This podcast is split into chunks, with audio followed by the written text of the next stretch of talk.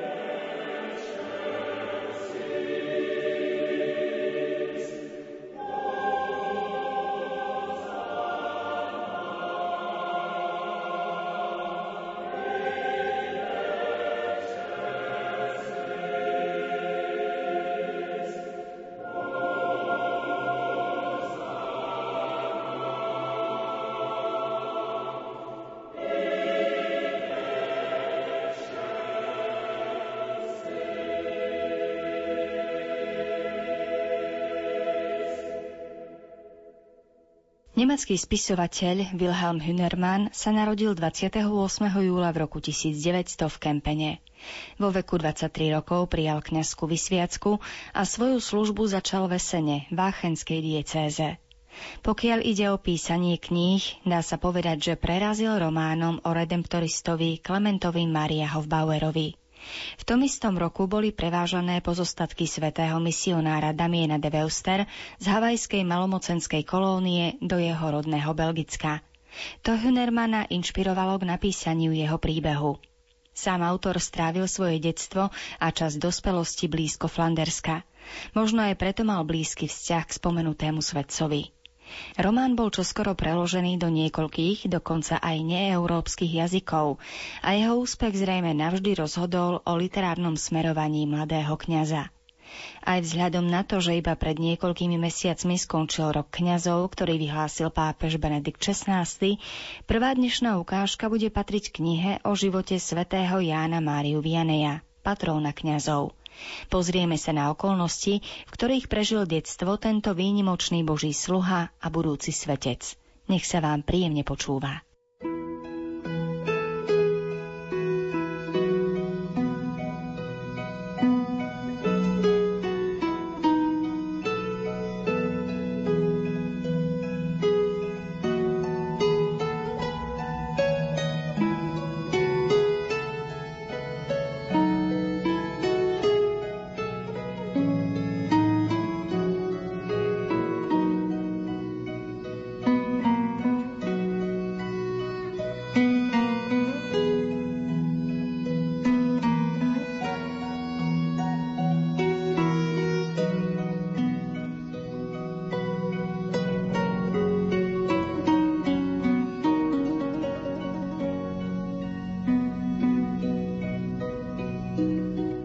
Svetu sa sľubovali slávne časy, keď padli brány Bastily. Vynikajúce časy, keď padla kráľová hlava pod gilotínou. Nádherné časy, keď pozatvárali kostoly, keď prenasledovali kňazov, ktorí odmietli prisáhať vernosť novej ústave a zabíjali ich ako divé zvery s sekerami a kiakmi. Ale ľud trpel a hľadoval ešte viac ako predtým. Mesto a krajina žili v stálej úzkosti, a v tieni smrti. Zúrivci porozbíjali kríže a na ich miesta postavili stromy slobody. Ich ovocím však bola iba bieda a hlad bez konca. V Paríži zavládlo besnenie. Zlosinovia, ktorí ovládali krajinu, sa navzájom vraždili. Deň čo deň hrkotali káry s mŕtvolami po uliciach miest. Umierali mučeníci, ale aj tyrani. 17. júla 1794 vystupovalo po schodoch na popravisko so žiariacim pohľadom 16 karmelitánok z Kompieň za spevu Salve Regina. Ale už o 11 dní neskôr Kat násilne ťahal za sebou po tých istých schodoch krvilačného surovca Robspiera, ktorý dal predtým pozabíjať tisíce obetí ale ani jeho smrťou sa hrôzy neskončili. Krajina ešte stále stonala pod údermi kopít apokalyptických jazdcov.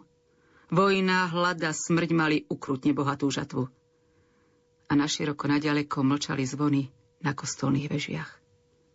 Noc, ktorá zaľahla na Francúzsko, ešte stále neustupovala výkupnému ránu.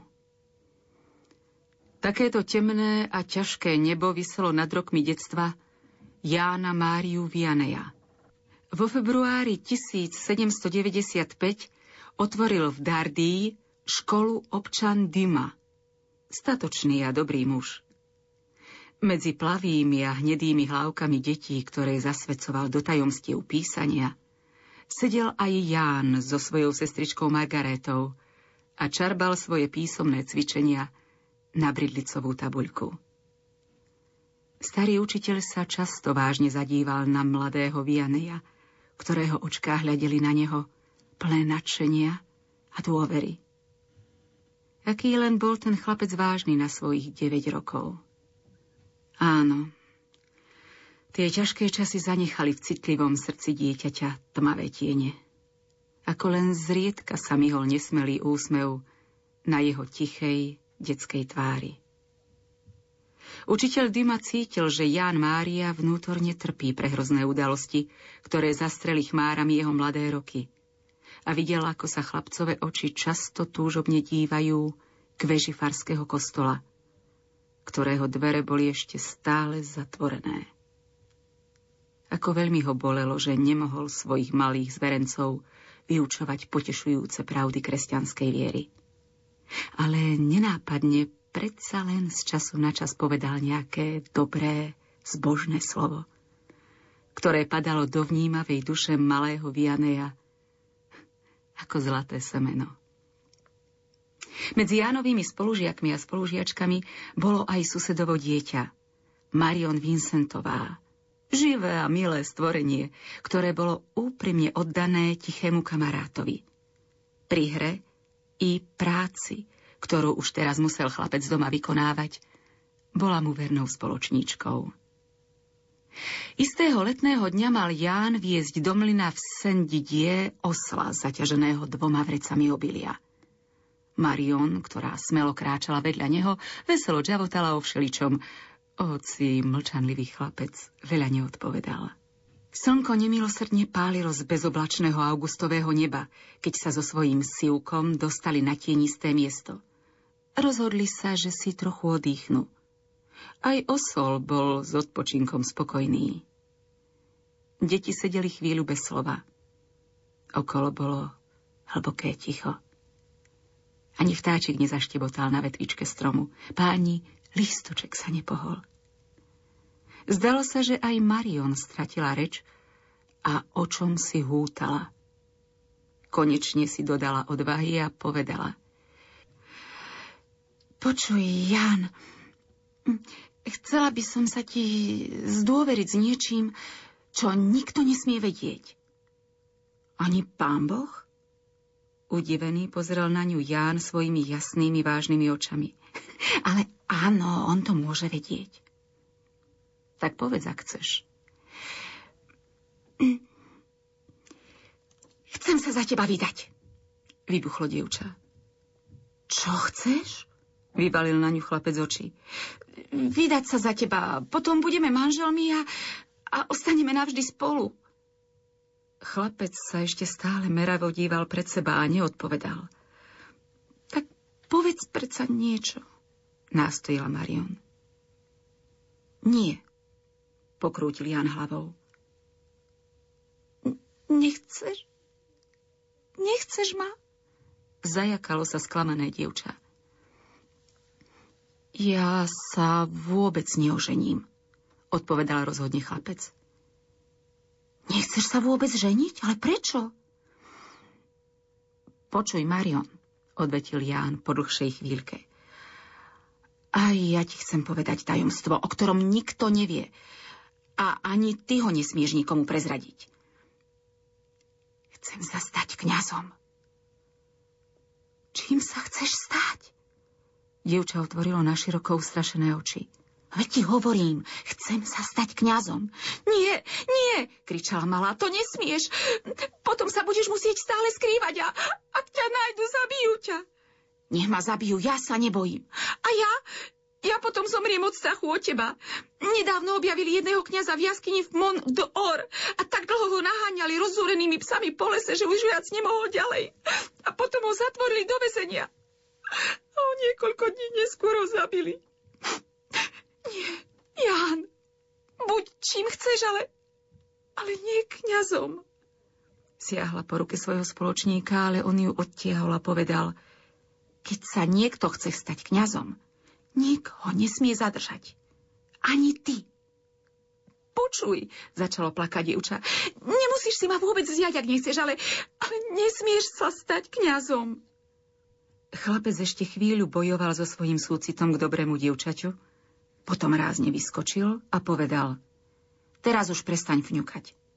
Ideme ďalej. Áno. Už idem. Zavzlikala Marion a utrela si slzy. Tak, a teraz sa pomodlíme rúženec, aby sme nehovorili hlúposti. Rozhodol chlapec a začal predriekať verím v Boha. Dievča odpovedalo rozrušene. Poplietlo sa v modlitbe, takže jej Ján musel pomáhať. Čo si len má ten osol myslieť, keď ani rúženec nevieš? Pohodil chlapec. Nech si myslí, čo chce. Ocekla Marion urazenie. Potom sa vschopila a viac už nemuseli prerušiť modlitbu, až kým sa pred nimi neobjavili krídla veterného mlyna. Ticho sa vrátili so svojím somárikom do Dardii. Tajomstvo, ktoré si navzájom zverili, pochovali do svojich detských srdc. Marion bola už babičkou, keď ho prvýkrát vyjavila. A jej oči sa vždy rozžiarili, keď o tom neskôr znova rozprávala. Som predsa len rada, že vtedy povedal nie. Priznávala potom so spokojným úsmevom. Aj ja, prikývol jej manžel a potiahol si zo svojej hlinenej fajky.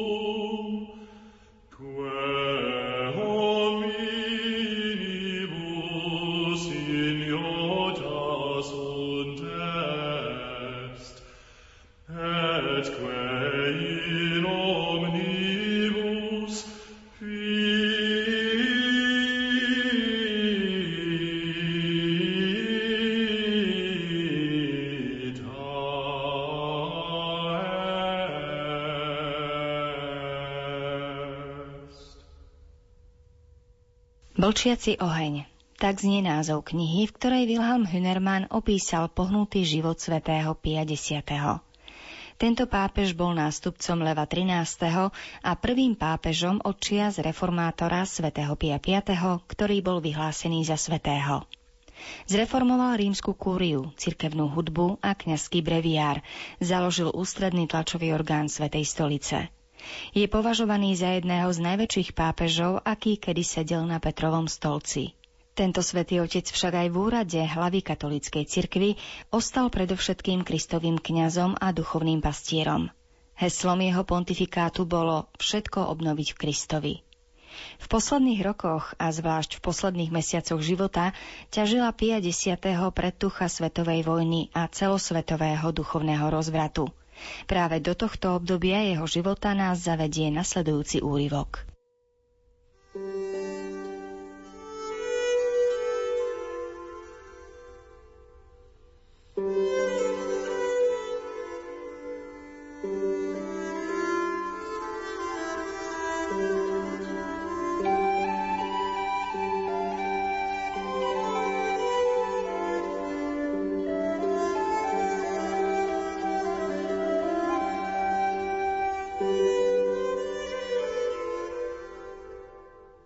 To dlho potrvá, celý svet bude v plameňoch. Jan, niekedy ma strašia hrozné sny. Sníva sa mi, ako pozerám von oblokom do temnej noci. Zdá sa mi, ako v diaľke začína tlieť, potom sa objavujú na obzore malé tancujúce svetlá. Plamene prichádzajú bližšie. Požiar rastie a mení sa na nesmierne more ohňa, čo sa postupne rúti smerom k Vatikánu. A noc kričí ako nejaký ranený na smrť. Kričí a volá o pomoc a ja stojím pri okne a pozerám sa. Nemám nejakej moci zabrániť tomuto dopusteniu. Z takých snov sa prebúdzam plný hrôzy a pod mi vystupuje na čelo. Svetý oče, či môžeme dať niečo na sny? Neviem, či niečo znamenajú. Pokrútil Pius s neho bielou hlavou. Ale ja tuším, aké si dopustenie, pred ktorým všetko minulé a prítomné sú len slabé predzvesti. Zemetrasenie na Sicílii, horiace kostoly v Španielsku, Portugalsku, Mexiku, útla, ktorý zastihol círke vo Francúzsku, to všetko sa mi zdá ako prvý ďaleký plameň na obzore, ktorý oznamuje všeobecný požiar. A Ján, musíme sa modliť, aby nás Pán Boh osvietil a povedal nám, čo máme robiť unavený. A sužovaný Lámkov išiel do svojej kaplnky, pokľakol si pred svetostánkom a dlho zotrvával vo vrúcnej modlitbe. Povedz mi, pane, čo chceš odo mňa? Volal z biedy svojej duše. Svet ide do záhuby, ak ho ty nezachrániš. Hovor ku mne, ako si hovoril k Mojžišovi z horiaceho kra. Poslal si blčiaci oheň, Sám si bol v ňom a viedol si svoj ľud v nociach temnoty. Kde je tvoj oheň, pane, z ktorého nám hovoríš, v ktorom nás predchádzaš, ako kedysi svoj vyvolený ľud? Pápežov pohľad sa obrátil k malému plamienku, ktorý horel pred svetostánkom a v jeho duši sa rozjasnilo. Ako pri náhlom svite blesku, ktorý prenikne temnotu. Áno, to bolo svetlo, to bol oheň, z ktorého hovoril pán. Tu horel oheň, ktorým chcel pán zapáliť svet. Prišiel som na zem, aby som oheň priniesol. A čo chcem iné? Iba aby horel. Oheň Eucharistie musí rozdúchať plamene lásky v každej krajine, v každom dome, v každom srdci.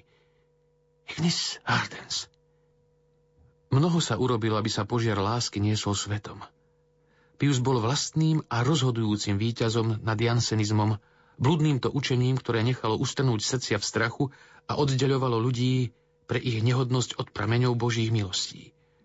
Už pred piatimi rokmi odporúčal pápež častejšie sveté príjmanie.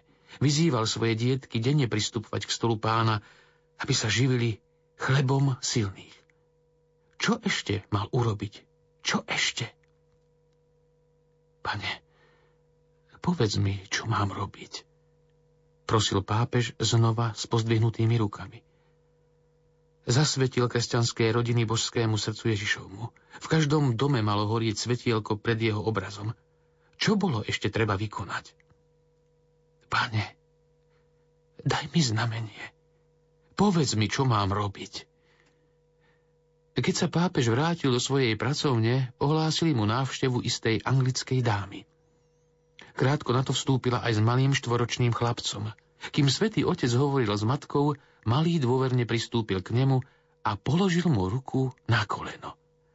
Ale John, zvolala matka naľakaná. Nechajte ho, usmial sa Pius. Veď aj spasiteľ povedal, nechajte malúčky ku mne prísť a nebránte im. Ty máš niečo na srdci, John. Vidím to na tebe. Kedy môžem pristúpiť k svetému príjmaniu? vybuchol chlapec. Pius na okamih zavrel oči. Jeho myšlienky zablúdili ďaleko, ďaleko do z jeho vlastného detstva. Nepoložil aj on tú istú otázku pánu kaplánovi Jacu zimu, potom pánu farárovi, napokon pánu biskupovi Sartorimu v Asole? Ešte počul odpoveď, ktorú mu vtedy veľpastier dal. A zda budeš raz pápežom. Potom to môžeš zmeniť. Áno, Áno, to bolo znamenie, o ktoré tak vrúcne prosil. Deti treba priviesť k spasiteľovi, kým ešte ich duše nezatemní túňa hriechu. Či pred chvíľou sám neopakoval Ježišove slová Nechajte maučkých prísť ku mne a nebránte im. Deti celého sveta mu budú pomáhať modlitbou, ak príjmu spasiteľa do svojich srdc. Papež, či spíš? Pýtal sa chlapček zadivený. Šimon, spíš? Tak sa pýtal pán prvého pápeža v tej noci, keď ustanovil vznešené tajomstvo.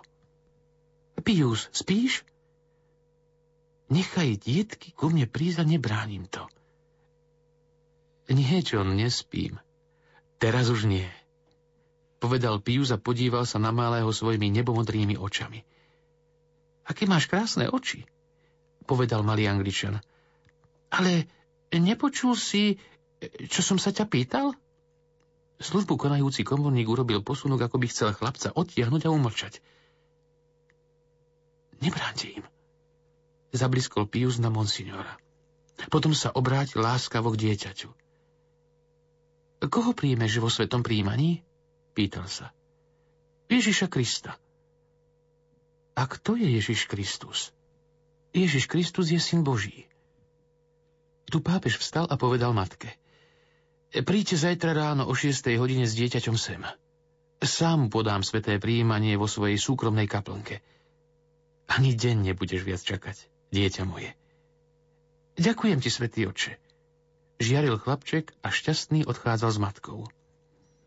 O krátky čas, 8. augusta, vyšiel pápežský dekrét. Quam singulari Christus amore – ktorý prikazuje všetkým kňazom na celom svete, aby pripustili deti k svetému príjmaniu, len čo sú v stave rozoznať sveté príjmanie od obyčajného pokrmu. Pápežovo rozhodnutie našlo na celom svete jasavú ozvenu, najmä v mladých dušiach, ktorým on otvoril svetostánok, aby nemuseli dlho čakať. Boli síce hlasy, ktoré ustarostne tvrdili, že utrpí úcta najsvetejšieho, keď také malé deti pripustia k svetému príjmaniu, Ale pápež vedel, že jeho cesta je správna. Nadovšetko ho potešovali nespočetné listy detí, ktoré prichádzali do Vatikánu z celého sveta. Vždy znovu ich čítal a bol dojatý až k slzám. Pozri, Ján, čo mi píše toto dievčatko. Povedal so žiarivými očami. Niekedy po svetom príjmaní sa cítim, ako by ma môj otecko chytil do náručia. Ja som vtedy taká šťastná, že nemôžem ani slovo povedať, ale dobrý spasiteľ vie, ako ho veľmi milujem. Ho priateľ, ktorý biskup na svete by mohol povedať niečo krajšieho o stretnutí pána Ježiša v Eucharistii. Každý rok pozval prvoprijímajúcich z Ríma do Vatikánu. Na nádvorí Cortile de la Piňa obklúčili neprehľadné zástupy šťastných detí svojho otca, ktorý k ním prehovoril z vyvýšeného miesta. Plný nevýslovnej lásky napomínal maličkých, aby spasiteľovi stále boli verní a nikdy ho zo svojich srdc nevyhostili. Chcete ostať verní a dobrí? Pýtal sa ich. Áno, áno, kričalo množstvo detí s radosťou. A budete mi opravdu pomáhať modliť sa? Pápež má veľké, velikánske starosti, ale vy mi pomôžete modlitbou, keď spasiteľ spočíva vo vašich dušičkách. Áno, áno, áno, svätý oče, sľubovali malčky. Niekoľkí sa pokúsili vystúpiť k nemu na pódium. Jednému chlapcovi a dievčatku podal ruku a pomohol im vystúpiť. Bolo to, ako by sa bol obnovil deň, keď spasiteľ volal k sebe malučkých, žehnal ich a láskal. A keď sa ich pápež ešte raz pýtal, či budú pána Ježiša vždy cez celý život milovať, odpovedali deti znovu búrlivým áno. Malé dievčatko pri ňom sa však pritúlilo k nemu a povedalo Áno, Ježiško. A ceremoniári, ktorí spočiatku s hrôzou pozorovali dôvernosť detí, boli takí dojatí týmto obrazom, že im slzy stáli v očiach. Svetý oče, prídeme znovu, prídeme znovu, kričali malí, keď ich Pius na konci požehnal a prepustil. V týchto rokoch nič neposkytovalo pápežovi takú útechu ako detské audiencie. Na ne sa tešil už niekoľko dní predtým a nejaký kardinál, ani vladár, ani kráľ sveta by nebol mal pred nimi prednosť. Keď raz budem mŕtvy, vravel často Don Bresánovi, aj potom môžu prvopríjmajúci ku mne prísť. Dovete k mojej rakve aj z hrobu ešte poženám. Ťarcha veku bola pri vzrastajúcich starostiach stále zretelnejšia, lebo si nedoprial ani chvíľu odpočinku. Jeho denná práca trvala obyčajne až do polnoci a ráno o 5. hodine už sa venoval modlitbe. Čím viac upadal telesne, tým jasnejšie svietili jeho oči. Jeho tvár bola tvár svetca, žiarila zvnútra. Obdivuhodné veci sa prihodili pri veľkých audienciách.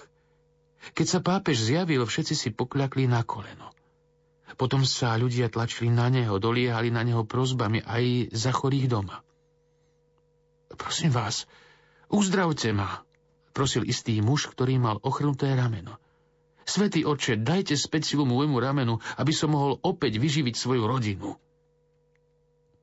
Boh nech ťa uzdraví, syn môj, odpovedal pápež a dotkol sa jeho ramena. Syn môj, maj len dôveru. Tu sa stal zázrak. Ochrnutý zdvihol rameno a kričal Svetý oče, svetý oče! Istému írskému dievčaťu, ktoré malo hlavu pokrytú ranami, položil ruku na obvezi a malá v tom okamihu skríkla. Mamička, som uzdravená. Keď pani chvejúcimi sa rukami sňala obvezy po ranách, nebolo ani stopy. Vzlikajúc padla na kolená a mnohí s ňou plakali v nemom úžase. thank you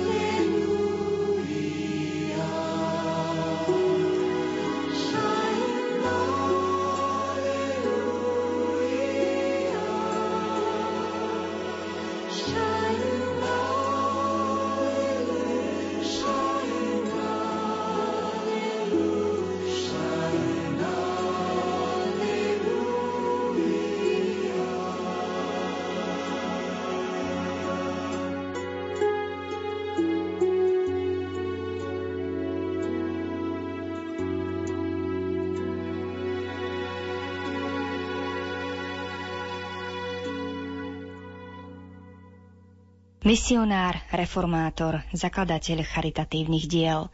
To je iba niekoľko prívlastkov, ktoré patria Vincentovi de Paul, svetcovi, ktorý žil na prelome 16.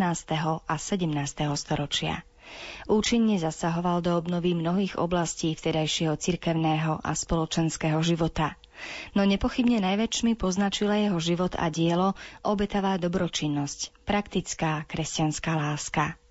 Po celý život ju uskutočňoval on sám a v mnohonásobnom rozsahu ju uskutočňovali a uskutočňujú ním založené inštitúcie.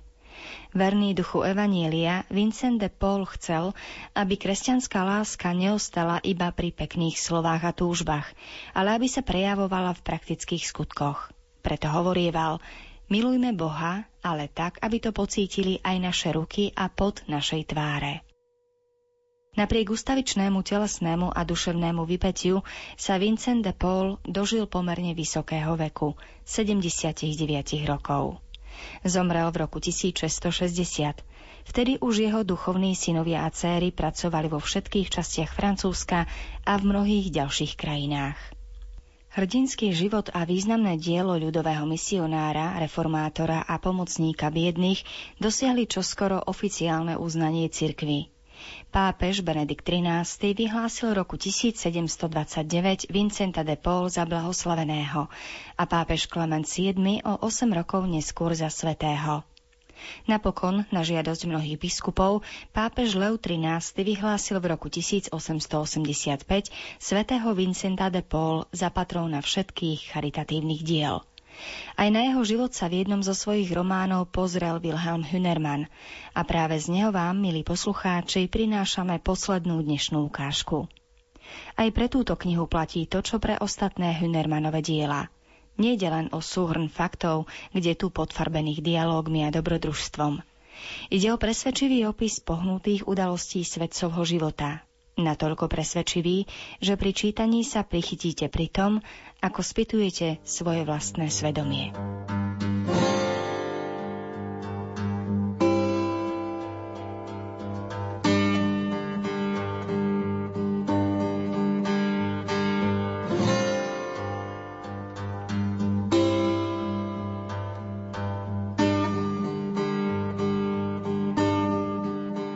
Keďže generál kráľovských galejí bol iba zriedka v Paríži, strávila jeho manželka s deťmi a domácim duchovným väčšiu časť roka na majetkoch v Pikardii, v Šampáni a Buroni.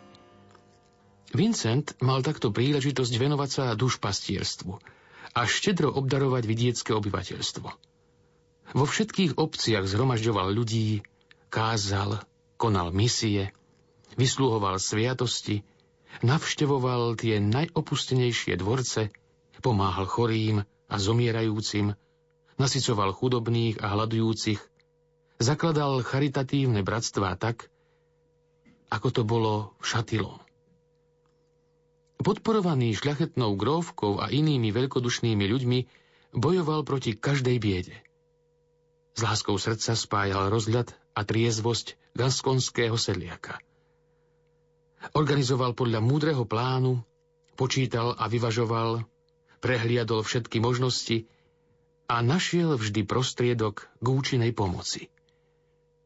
Objavoval biedu hambiacich sa chudobných, zakladal domovy pre nájdencov a ľudí bez prístrešia. Učňovské dielne pre osirelých chlapcov, útulky pre chorých a opustených starcov. Pre ľudí bez pomoci obstarával chlieb šatstvo a palivo na zimu, bez očivých žobrákov, ktorí sa potulovali bez práce, zamestnal. Ešte aj do tmavých žalárov vnášal Božie svetlo. Prostredníctvom bratstiev posielal väzňom almužnu, šatstvo a iné potrebné veci. V Paríži si zasa vyžiadal povolenie od grófa Gondyho navštevovať prísne väzenie, kde za tmavými múrmi zmierali túžbou po slobode mnohí odsúdenci na galejnú službu. Jedného jarného dňa plného slnečného jasu, vône, kvetov a vtáčieho spevu zostupoval Vincent po vychodených a šmikľavých schodoch dolu do väzenia. Dozorca, ktorý mu svietil, krútil hlavou. Keď sa otvorila ťažká železná brána, zarazil ho dusný zápach, ktorý vychádzal z väzenia. Na znitej smradľavej slame ležali trestanci, prikovaní reťazami o vlhké múry. Zapálenými očami meravo hľadeli na vstupujúcich, oslepení svetlom z otvorených dvier. Podajte mi svetlo a nechajte ma samého, povedal Vincent. Ale pane, zdráhal sa dozorca, to nie je možné. Veď tieto beštie sú schopné vás zardúsiť. Urobte, ako vám hovorím. Trval Vincent na svojom. S hundraním mu dozorca podal lampáš. Ako chcete. Ja som vás varoval. Potom vyšiel a zavrel za sebou bránu.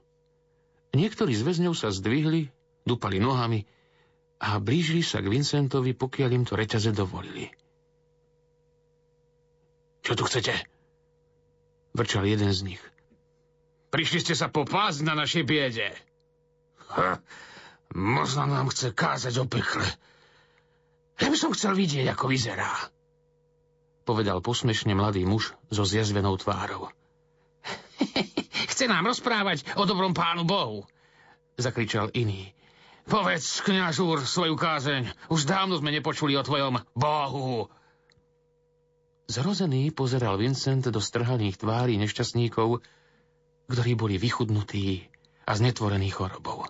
Stál tam medzi samými vyvrheľmi. Celkom sám, s biedným lampášom v rukách. Pri jeho svite objavoval stále novšiu a väčšiu biedu. Mal z toho až závrat. Tváre všetkých mu splývali v jedinú strašnú tvár. Tvár pekla v najspodnejších hlbinách zatratenia. Tak začni s tou svojou kázňou. Chrčal trestanec, ktorého oblek pozostával už iba zo špinavých handier. Sme zvedaví, čo budeš stárať o tvojom, tvojom bohu. Svoju reč si mal nechať prejemné paničky v Paríži, posmieval sa jený. Tie by od dojatia plakánie na svojich hodvábnych vreckoviek, ale nás ušetrilo tých taranín.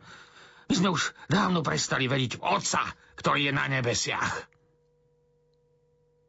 Prichádzam k vám ako váš brat, povedal Vincent horko ťažko sa ovládajúc. Aký náš brat? Skúčal ten s jazvami. Hľadte len, akého jemného bračeka máme. Tu je ešte miesto vedľa toho úbohého otroka, čo sa, čo, čo si vykašľáva plúca z tela. Slačte sa, banditi! Pán brat sa chce medzi nás posadiť. Sklepenie dunelo posmešným smiechom. Vincent si však sadol vedľa chorého na plúca, ako by pozvanie bral celkom vážne. Ďakujem vám, bratia, povedal. Ďakujem, že ma pokladáte za hodného deliť sa chvíľu s vašou biedou. Ty sa nám odvážuješ posmievať? Škrípal zubami vrah matky. Nikdy som nebol taký vážny ako práve v tomto okamihu. Odpovedal kňaz. Áno, som vašim bratom. Aj ja som skúsil biedu podobnú vašej. Poznám aj ja otupenosť ktorá hraničí so zúfalstvom. Ale neprišiel som vám hovoriť o sebe. Znášal som len to, čo som si zaslúžil. Chcem vám poukázať na iného, ktorý bol nevinne spútaný reťazami ako vy. Jeho zbytá tvár nemala ani podoby, ani krásy. Zbičovali ho ako vás. Mesto ho vyvrhlo ako vás. Vyvliekli ho na šibenicu. On vo svojej najkrajnejšej biede volal k otcovi. No nevypočul jeho hlas. A keď hľadím na vás, bratia, vidím jeho tvár. Ale čo máme spoločného my s ním? Chrčal jeden z nešťastných. My sme vrahovia, zbojníci, zvodcovia, zlodeji. Ten, čo vysel na šibenici sprava, nebol lepší od vás a predsa mu pán povedal. Veru, hovorím ti, ešte dnes budeš so mnou v raji. Hlúp bajky, jaské vymysly. Vrešťali kňazovi do uší jeden cez druhého.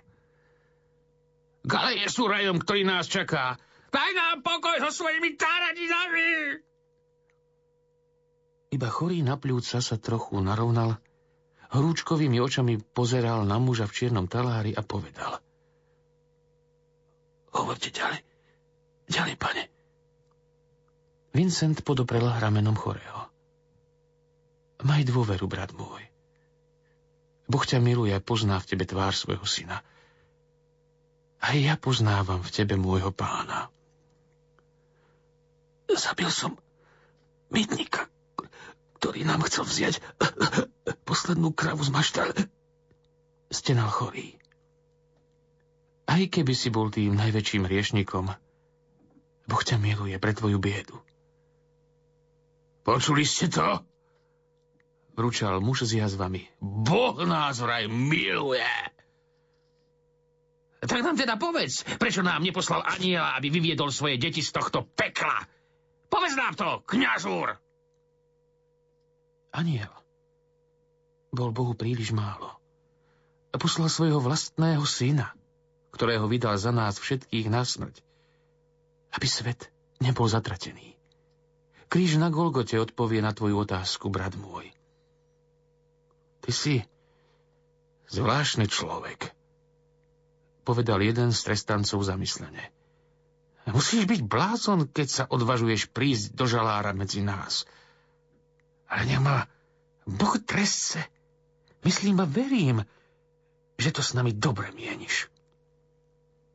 Áno, áno, tak sa zdá, skutočne, prisvedčil druhý. Hovorte len ďalej, kňaz. Je to už veľmi dávno, čo sme počuli ľudské slovo. Áno, áno, nech len hovorí ďalej. Volali iní. Čo nás po detských rozprávkach? Vrčal muž s bíčím krkom, ale ostatní ho umlčali. Suchotinár začal odrazu prudko chrčať. Chvel sa na celom tele, začínal sa veľmi dusiť. Prúd krvi mu vychádzal z úst. Zafrkal aj Vincentov talár. On si to ani nevšimol.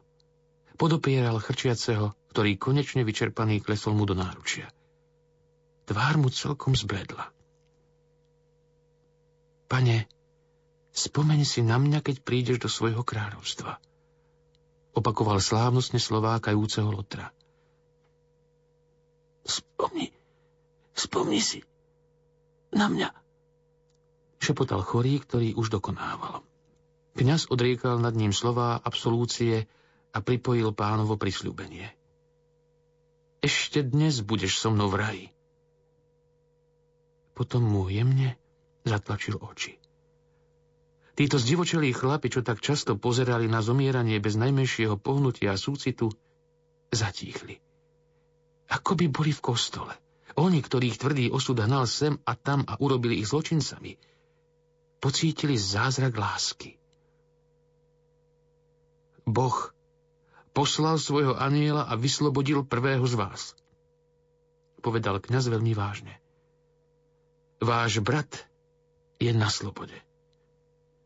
Zo potom sa otvárali dvere. Vstúpil dozorca a povedal šomravým hlasom. Váš čas už prešiel, pane, nasledujte ma. Tu leží mŕtvy. Čo, čo na tom? Vrčal dozorca. Nie je prvý ani posledný, čo tu skapal. My odpracujeme mŕtvolu. Prídete zasa, otče? Ozvalo sa niekoľko hlasov, keď Vincent nasledoval dozorcu. Prídem zasa. Budem vás častejšie navštevovať, bratia moji. Bratia? Uškrnul sa dozorca. Sú pekní bratia. O chvíľu už vstupoval Vincent vo svojom ofrkanom talári pred generála Galejí a povedal. Krv vašich bratov bude na vás, ak ich ponecháte ďalej v takej biede. Prišli ste o rozum? Rozčuľoval sa šľachtic. Hovorím pravdu odpovedal kňaz. Ak vám je vaša duša milá, postarajte sa, aby sa zmiernil údel väzňov. Vysloboďte ich z tohto pekla. Inak sa sám vystavujete zatrateniu. Čo mám teda robiť? Pýtal sa generál preblednutý. To vám vnúkne Boh, povedal Vincent. Ešte v ten istý deň išiel do biskupského paláca a zaprisal kardinála Derec, aby urobil niečo v prospech väzňov v parížskej väznici, a to tak vážne, že cirkevné knieža inak veľmi svetského zmýšľania preľaknutý prišľúbil, že vyzve v pastierskom liste duchovenstvo aj ľud k zmierneniu neopísateľnej biedy.